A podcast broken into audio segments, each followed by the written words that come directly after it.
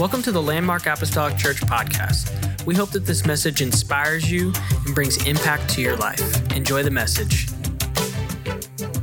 1 Samuel chapter 14, verse 6.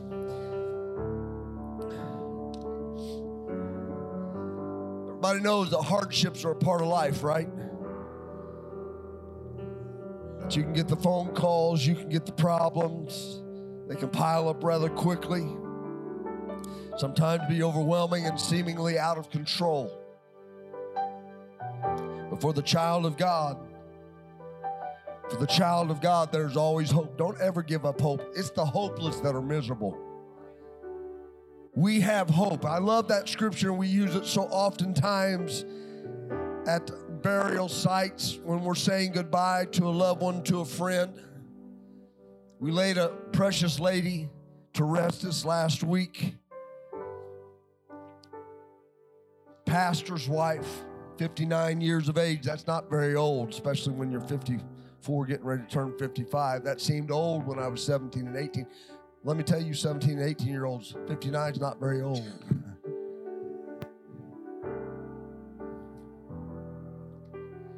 But I watched as that service turned into a celebration. And I felt the anointing of the Holy Ghost move into that congregation, that room there. Not everybody understood it because not everybody was apostolic, not everybody, but everybody felt it. You don't have to understand it to feel it, to know it's there.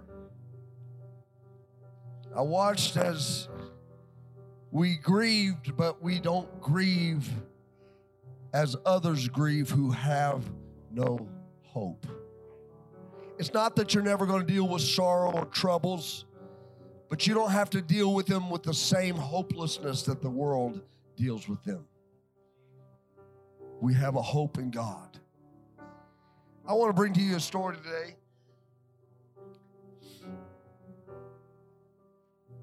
We're going to start off right before a battle takes place.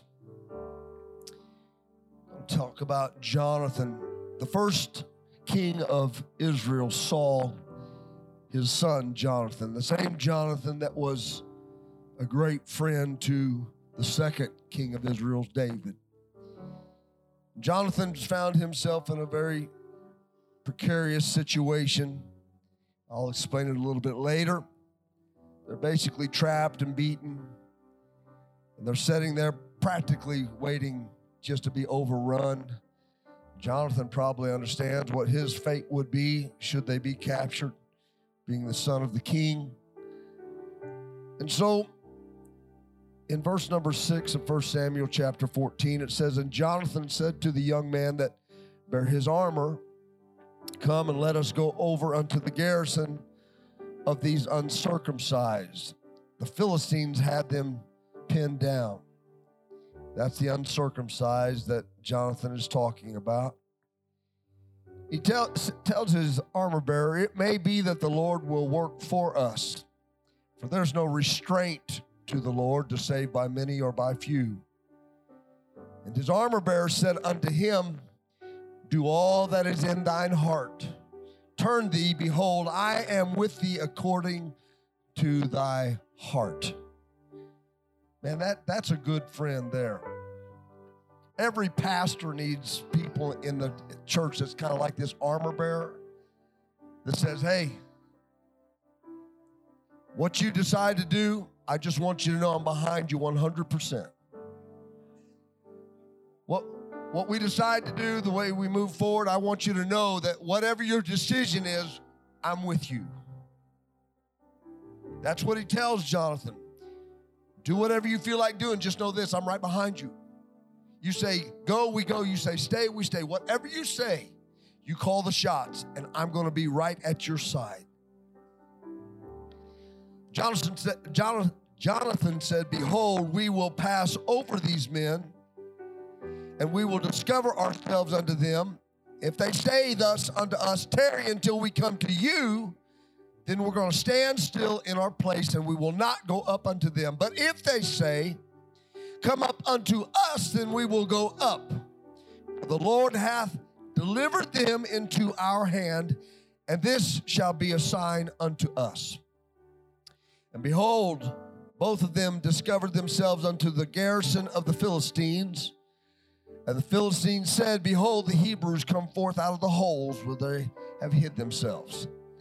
And the men of the garrison answered Jonathan and his armor bearer and said, Come up to us, and we will show you a thing. And Jonathan said unto his armor bearer, Come up after me, for the Lord hath delivered them into the hand of Israel, not into our hands. He wasn't going to take personal credit for it. He said, This is the enemy of our country. This is the enemy of our brothers and our sisters and our families. This is the enemy of Israel. So we're going to go up there and we're going to fight not for ourselves, we're going to fight for Israel. And Jonathan climbed up uh, upon his hands and upon his feet, and his armor bearer after him, and they fell before Jonathan, and his armor bearer slew after him. Incredible, incredible move of the hand of the Lord upon two men that slew this enemy of Israel. One final key verse, Isaiah chapter 40, verse 31 says, But they that wait upon the Lord shall renew their strength. They shall mount up with wings as eagles. They shall run and not be weary. They shall walk and not faint. Anybody ever get weary of running? Everybody kind of feel, anybody ever feel faint when you're just trying to walk the walk? It's like, how much more can I carry? How long do I have to feel trapped? The Bible says, keep on walking and keep on running. His hand is going to be there to carry us. I, I, you've stood too long already. I want to preach to you this morning message that I've entitled "Where the Eagle Soars." You may be seated today. Friendship is a um, a wonderful thing. I uh, often go back to my my childhood years, growing up in the neighborhood, the rural neighborhood. Uh, we weren't like Brother Jones. We weren't in town. It wasn't a bunch of alleys. We were a little more rural in our neighborhood, but we had all the all the neighborhood kids that would run around. But I had one friend in particular that was, well, I wouldn't say he never left my side, but I would say I never left his. Uh, anything that that Ronnie did, I wanted to be a part of. I admired him. He was just a uh, almost a year older than I was, and I uh, I always looked up to him and just thought he was strong, smart, handsome, all those things. Just uh, just that I could admire in in in somebody that I called friend. He was funny. He could tell a great story, and so I spent a lot of time running around in my childhood years with Ronnie, and we did a lot of fishing together. Uh, we would go swim in the strip cuts, you know, along with some of the other guys from the neighborhood, but Ronnie was practically always there. I remember very fondly the memories of wrestling matches uh, in the neighbor's yard. We never wrestled in our own yard. I don't know why. I think it's because all of us had kids. Our yard was more of a yard, and Ronnie's yard was with all the kids and brothers and sisters that he had was more of a, a hard packed earth. But we had some neighbors that that had no children, and they they kept a lawn. You know the difference between a lawn and a yard. Mr. Barber would would keep his lawn really nice, and it was soft grass. I think he planted new seed every year, and he would mow it just right. And and their their yard was nice and soft, so we had a lot of wrestling matches in the Barber's yard, and they never seemed to mind. I don't know if they did or not. Maybe, uh, you know, they just stand out in the front yard and watch us, you know, and shake their heads. I, I guess they were in approval. I'm not really sure.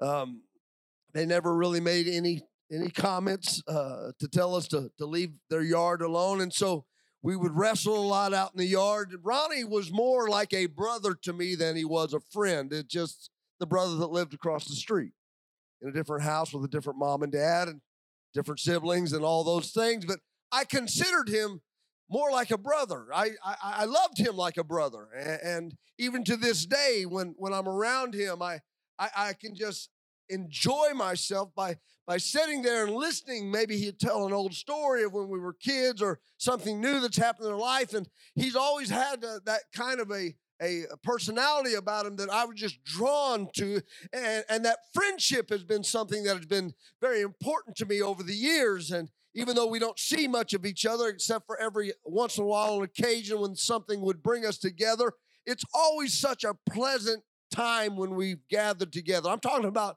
real friendship.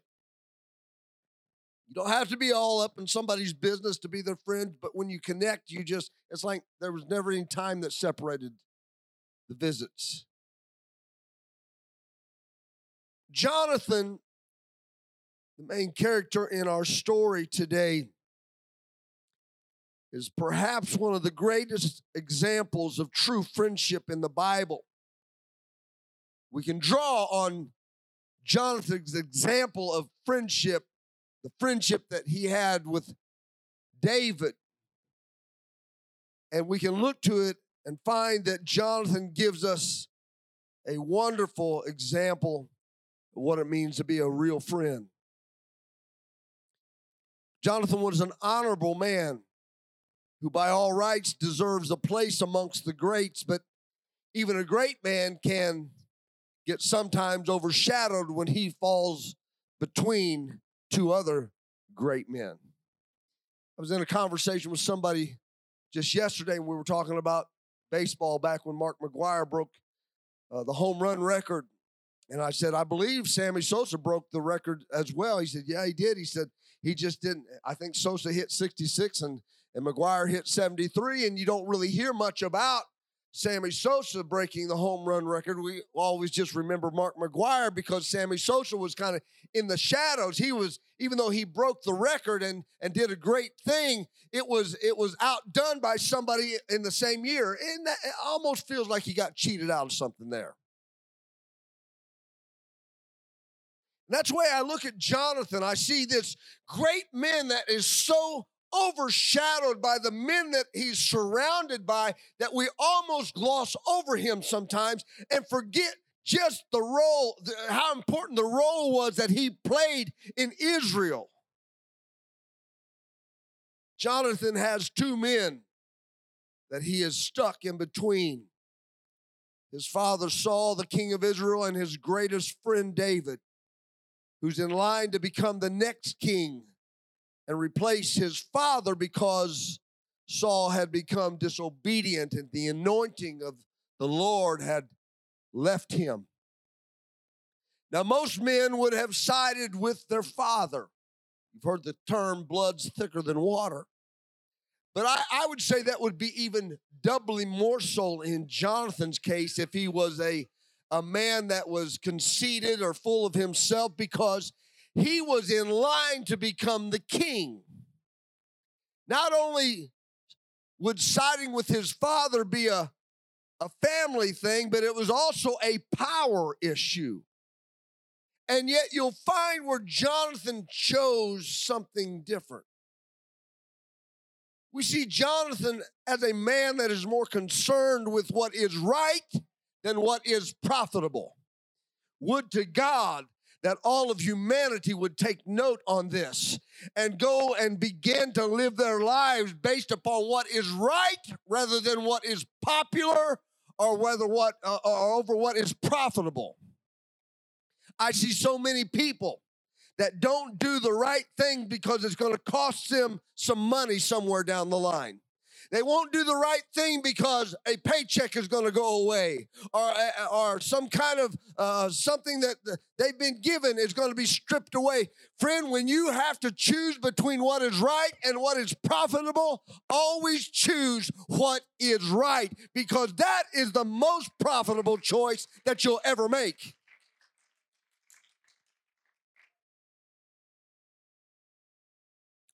It's no secret to Jonathan. I don't believe that that his father had lost the anointing. I believe that he understands that his king no longer gets his advice from godly people, but he also knows that just because the, the anointing has left his father doesn't mean that God has abandoned him. Lesson number two don't set your sight on something that is so earthly that when that earthly man or woman that you respected falls, that it destroys your relationship, your faith, and your confidence in your God. seek ye first the kingdom of God, not the not God's man, but the kingdom of God and his righteousness. Men fall, men fail, but God never does. Jonathan looks at this situation. He said, Dad's in a dark place. Dad's leading us down a road to destruction. But I, I don't think like my father thinks. I think more along the lines of David. I see what God can still do. And he looks at his armor bearer and he says, Perhaps God has not left me just because he has left my father. Let's see what God might do for us. God had not abandoned him. God had not abandoned Israel. God had simply abandoned Saul, and Saul was leading Israel, who would follow him anywhere. Amen. Hear me. Your mama may not serve God and your daddy may not serve God, but just because they're not serving God and they're not believing uh, in God, maybe your husband or your wife doesn't serve God. Friend, you can still know what it means to have a miracle in your life because God looks at you as an individual.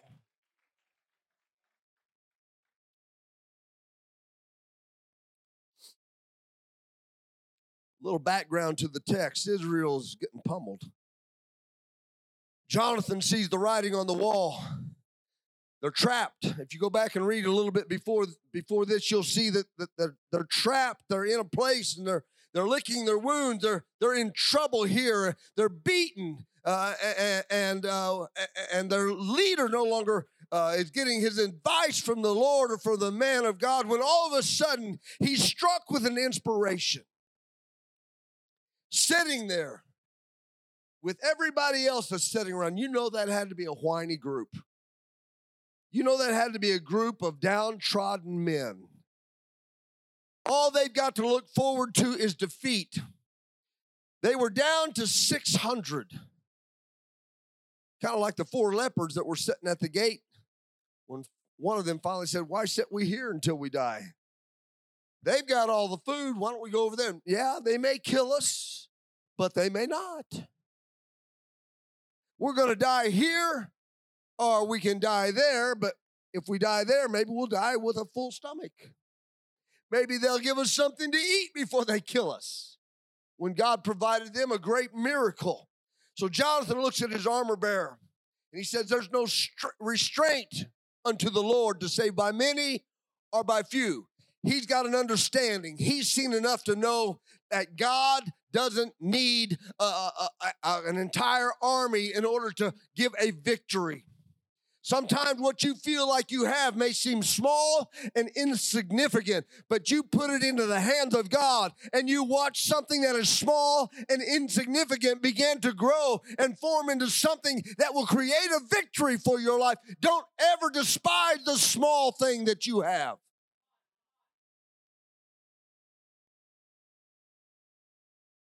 Says the odds don't matter where God is concerned. Doesn't matter how many stand against us. Could be a thousand up there. Could be 10,000. One word from God, they're all gone. Lesson number three.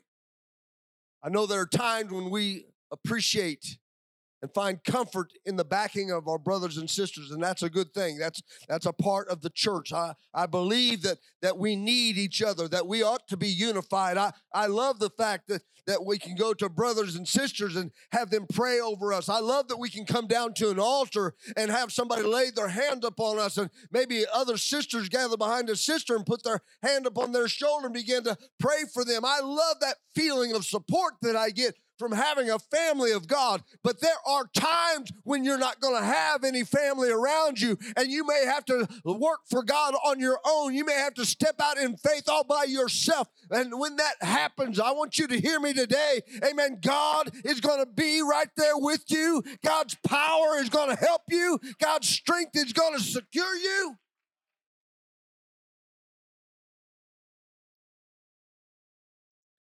Don't ever forget our help comes from the Lord. We don't always get the luxury of the crowd.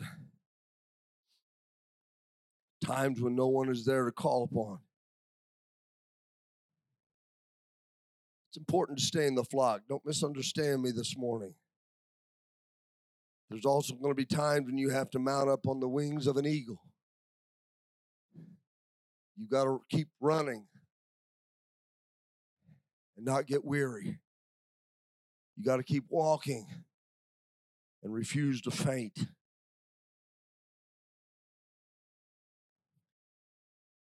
Saul and Jonathan had been leading the army. They'd been battling their enemy. You, you remember the very first thing that Saul did when, when he was elected as king or uh, anointed as king of Israel? The very first thing, and it secured his place. He went out and defeated the enemy. Right off the bat, he showed that his people had chosen wisely when they chose Saul to be their king. But now things weren't like they were when he had started. Now they're battling with the same enemy that they used to defeat. But Saul's no longer the good king, the good leader. Jonathan sees his father slipping, making godless decisions and rash judgments, which would, as we now know, lead eventually to his backslidden state and eventually his death. They were in quite a mess in this particular battle. The Bible tells us how many men that Saul had left. Now, usually kept at least 3,000 men on hand that were warriors, but he was down to 600. I don't know if they started off with 3,000, but the Bible lets us know that they were not in a good place right here. 600 men that were left, they were all down there in the valley, so they were in a lower place than their enemy was. Their enemy was higher, had higher ground.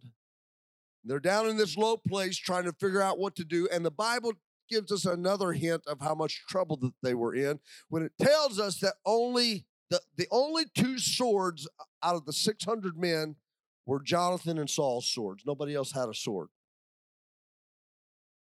You know what they were fighting with? They were fighting with like pickaxes, farming implements, tools. they could find an axe, they turn the axe into a, a, oh, which that's a formidable weapon. I mean, somebody comes after me with an axe, I'm like, I'm not going to laugh and say, ha, ha, ha, that's that's funny. You think you're going to hurt me with that? No, you can hurt somebody with that. I'm just saying they were not designed to be weapons, they were designed to be tools. And they were taking whatever they had and they were going out and fighting a well equipped army and here's why because the Philistines, they were they were the only ones that could work with the metal and all of Israel had to go to the Philistines to have a sword made, and the Philistines would not make them a weapon. They would only make them farm implements. And so here they are going up against a well trained, well established army that is well equipped, and they're taking plowshares, uh, plowshares out there. They're taking uh, a, a, a synth. They're taking uh, uh, an axe with them, going up against men that have weapons that are designed for warfare.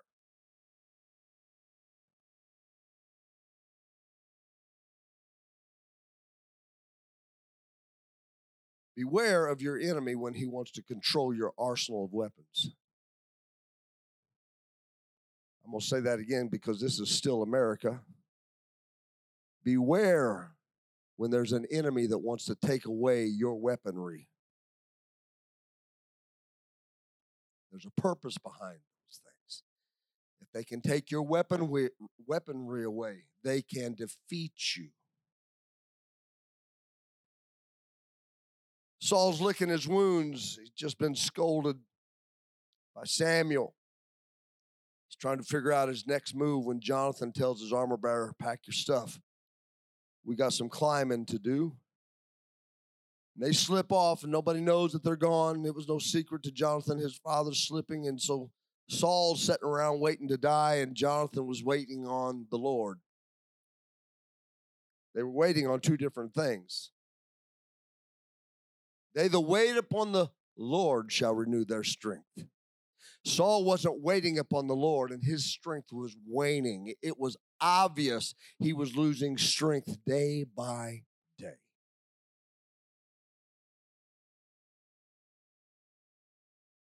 Sometimes you got to make decisions alone, not flippant, irrational decisions, but decisions based upon right motives and fueled by your desire for God's will to be accomplished. I like to make decisions. I like to make decisions not by myself. I like a committee around me helping me make a decision. I like the fact that when we went to put that bid in on that building that we didn't get, that I called the board members and I said, hey, we're going to meet early. And when we push the button, we all to push the button together. I like people around me with wisdom to help me make good decisions. But there are some times, some instances in life where you find yourself in a spot where you've got nobody to come around you and help you formulate a plan. You just got to make a decision.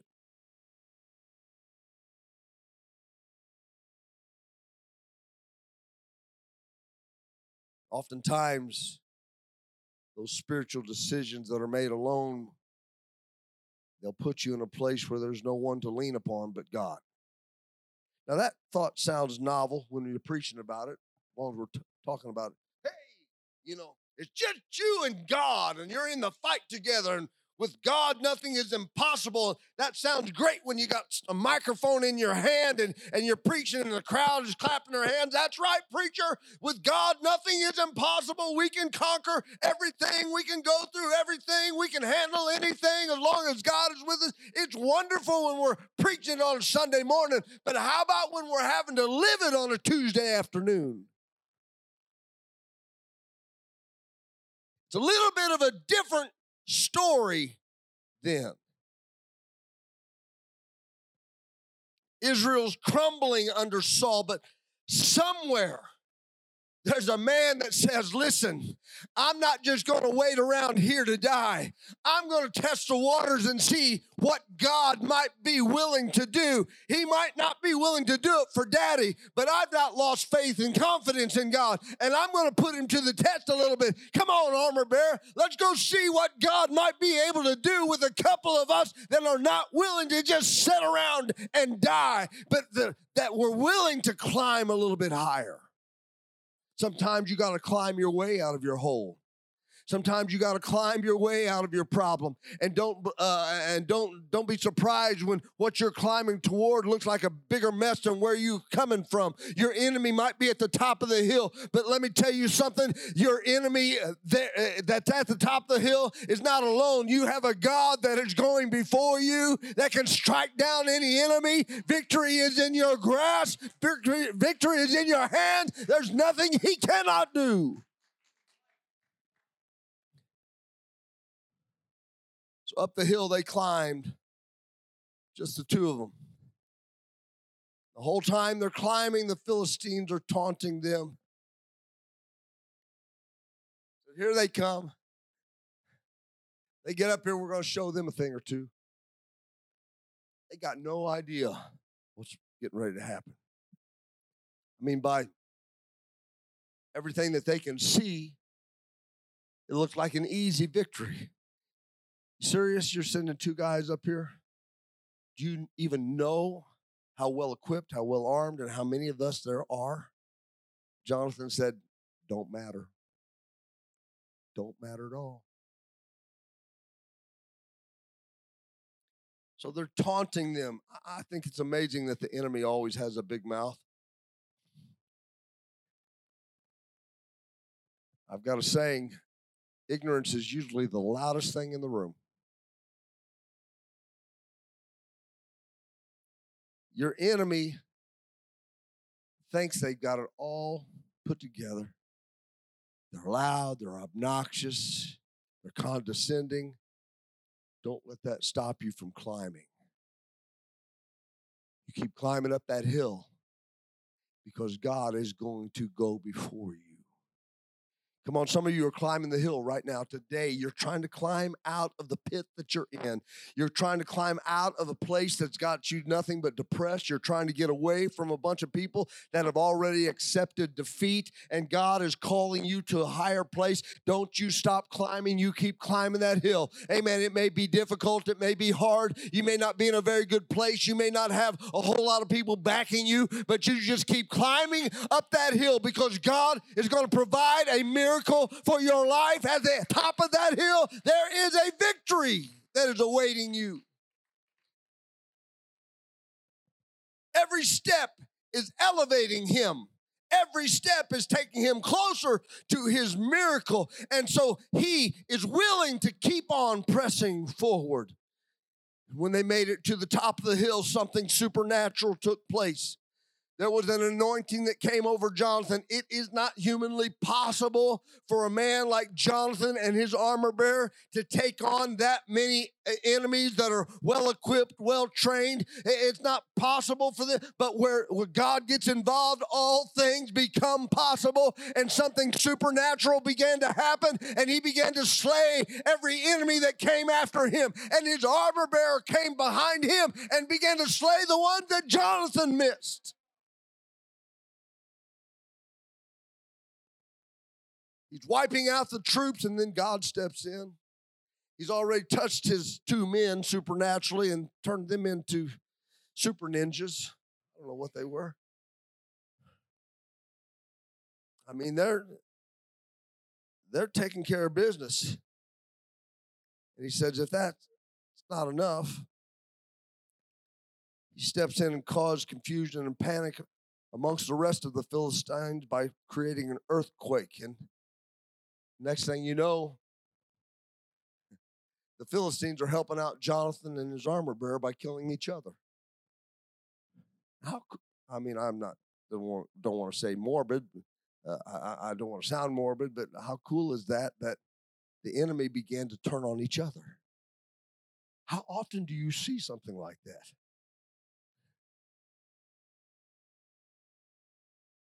All the followers of the unanointed still sitting down in the camp wondering what to do. They're all roosting.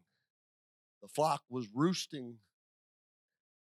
You ever seen how a, a hen house will calm down at night? All the chickens would come in. Growing up on the farm, I can remember that. They'd all come in. All of a sudden, the whole the whole uh, farm would would get quiet. and All the chickens would go into the hen house. They'd find their little places and they begin to roost. The guineas would, would find their spots. Mm. They would roost and they would just go quiet, unmoving. 600 men down below them roosting. But there were two that were soaring two that were becoming eagles, two that were not afraid to separate from the flock, two that were not afraid to test the waters of God's miraculous power, two that were willing to climb up a little bit higher, two that were willing to face the adversary head on as long as God was with them. There was two that were taking off and soaring above everyone else that was simply sitting around waiting to die. Our music come this morning.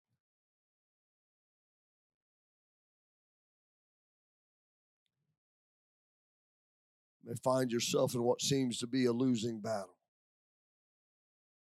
May seem like the enemy has full control. You may feel like there's no way out. Do you hear me this morning? Don't you sit with the crowd when God is calling you to fly. Don't you roost don't you roost with those that are just going quiet, waiting to die. When God says there's a deliverance for those that are willing to step up a little bit higher, face the enemies in their life. You got to face them. They're not going away. Your enemies are not just going to disappear. You're not just going to say boo in Jesus' name and they're going to be gone. You're going to have to face some enemies. But you're not going to face them alone. You're going to have some hills that you've got to climb. And the crowd that goes with you may seem relatively small in comparison to what lies behind you. But there's no power in what you're leaving, there's only power in where you're heading. Would you stand with me this morning?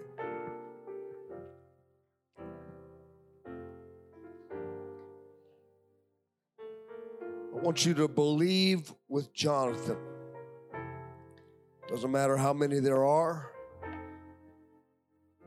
Doesn't matter how ill, equipped you may feel. It doesn't even matter how well equipped the enemy seems to be. The weapons of our warfare are not carnal, but mighty through God to the pulling down of strongholds. Would you close your eyes with me this morning?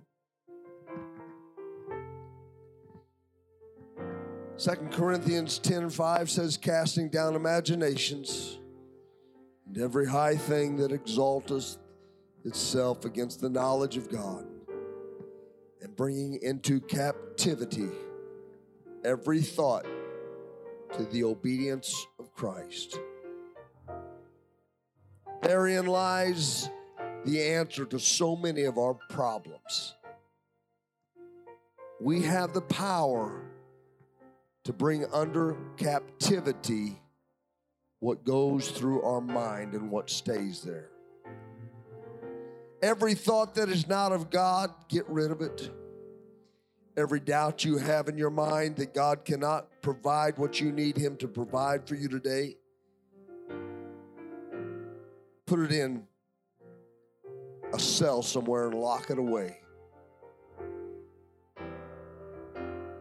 They began to sing this song today. I want to open up this altar for you, and I don't know if you want to come and stand or kneel or maybe find a place to pray right, right where you're at today if you're uncomfortable in gathering, gathering together. But I want you to just reach out to the Lord and ask Him if He would provide for you today the faith and the confidence in His Word for the miracle that you need to be provided. Thank you for listening. Special thanks to those that give generously to this ministry. If you would like more information, please visit our website at landmarkapostolicchurch.net. But have a great day and God bless.